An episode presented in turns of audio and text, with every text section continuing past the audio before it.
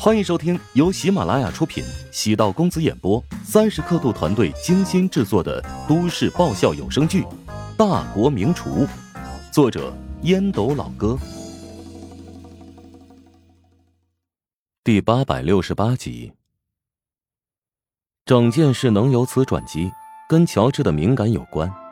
他得知沈冰多日不断被陌生号码骚扰，对方又不说话，所以怀疑是曹长波暗中捣鬼。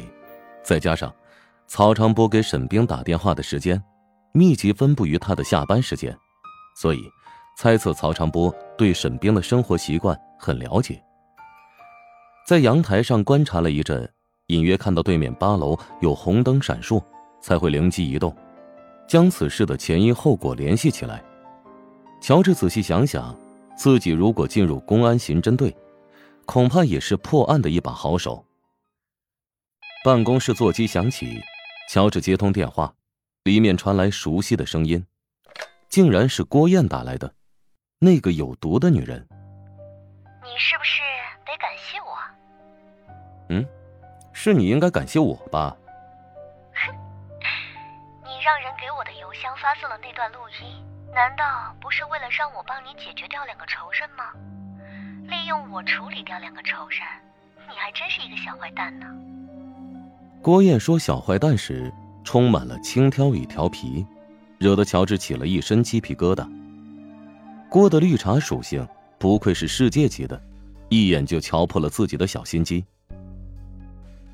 你还挺聪明，知道是我给你发的，但你不怕我伪造录音吗？世界上除了你之外，好像没人知道那个邮箱，那里面有我和你的很多回忆和秘密。伪造录音的理由，因为你不屑那么做。在你的眼里，曹长波和韩鹏就是只蚂蚁，你还不至于绞尽脑汁去对付那两个小人物。我很好奇，你为什么将录音发给我？你对我那么有信心吗？我会配合你。信心？你想多了，不是信心，而是了解。你呢，是一个睚眦必报的人。不会轻易放过那些不利于你的因素。你害怕我会接纳曹长波和韩鹏，会让你接下来的部署很麻烦。了解，听到这个词，我莫名很开心。我也对你很了解，咱们岂不是算得上知己？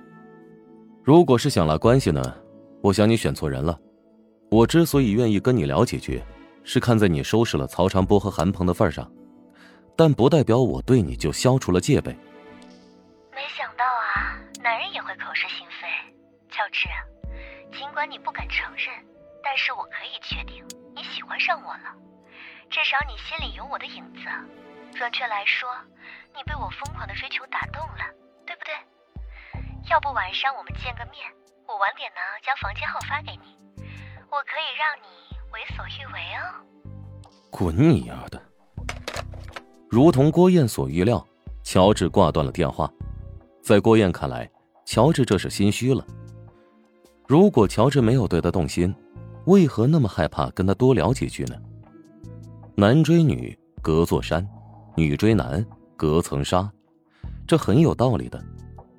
乔治被郭燕给气炸了，这女人还真是不能沾呢，一给他缝隙，立马会想办法粘过来。关键是。言辞挑逗比起之前变得更骚了，骚得明目张胆。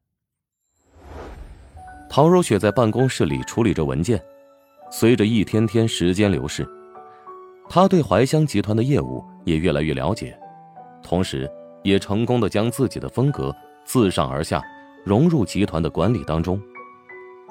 上市办在陶如雪的推荐下变成了一把利刃，但凡陶如雪觉得不合理之处。便会利用这把利刃割除重置。陶如雪和宋恒德、谭震的关系也进入平稳期。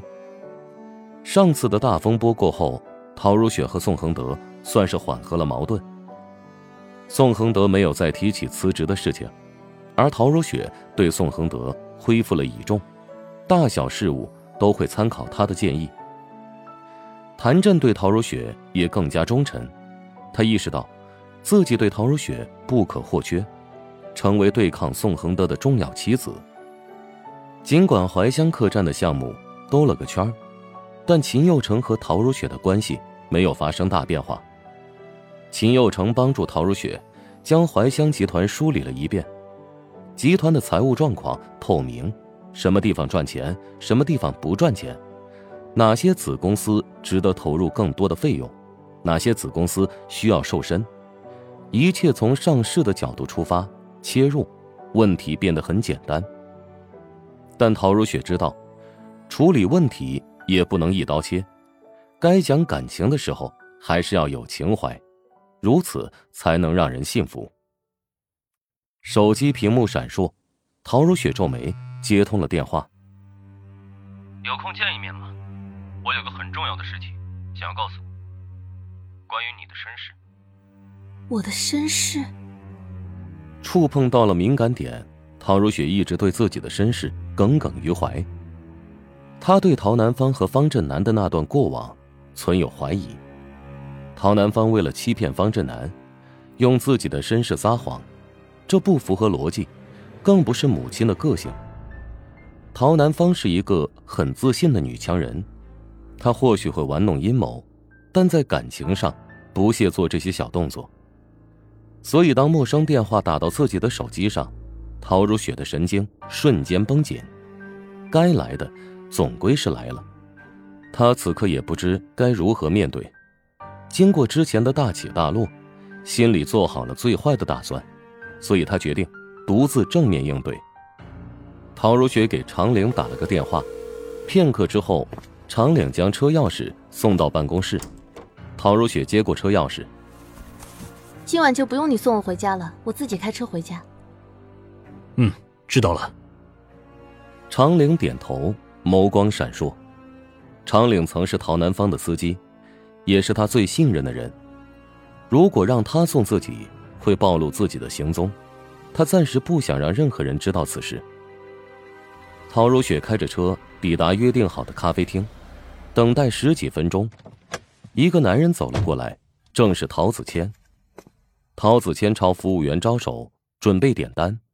陶如雪制止：“我没有闲情逸致跟你喝茶，咱们还是长话短说吧。”陶如雪看上去很自然，但越是如此，陶子谦越是知道她内心慌乱。陶子谦微微一笑，与服务员要了一杯蓝山咖啡。你很冷傲，从小开始就格格不入，在人群当中一直像个公主似的。你自以为傲的资本，前提是你是陶南方的女儿。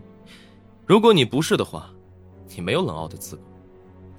陶如雪深呼吸，竭力平复情绪。我不想跟你做辩论赛，只想知道答案。我和父母已经做过亲子鉴定，所以除非你能拿出更权威的东西，否则无法动摇我。如雪，其实你早就动摇了，自欺欺人而已。以陶南方的手腕。想要弄一份假的亲子鉴定，难度莫非很大吗？证据呢？我只要证据。证据很简单，那就是重新做一次亲子鉴定。我们通过各种渠道找到了你和陶南方的头发，重新做了一次。报告在这儿，你自己看吧。本集播讲完毕，感谢您的收听。如果喜欢本书，请订阅并关注主播。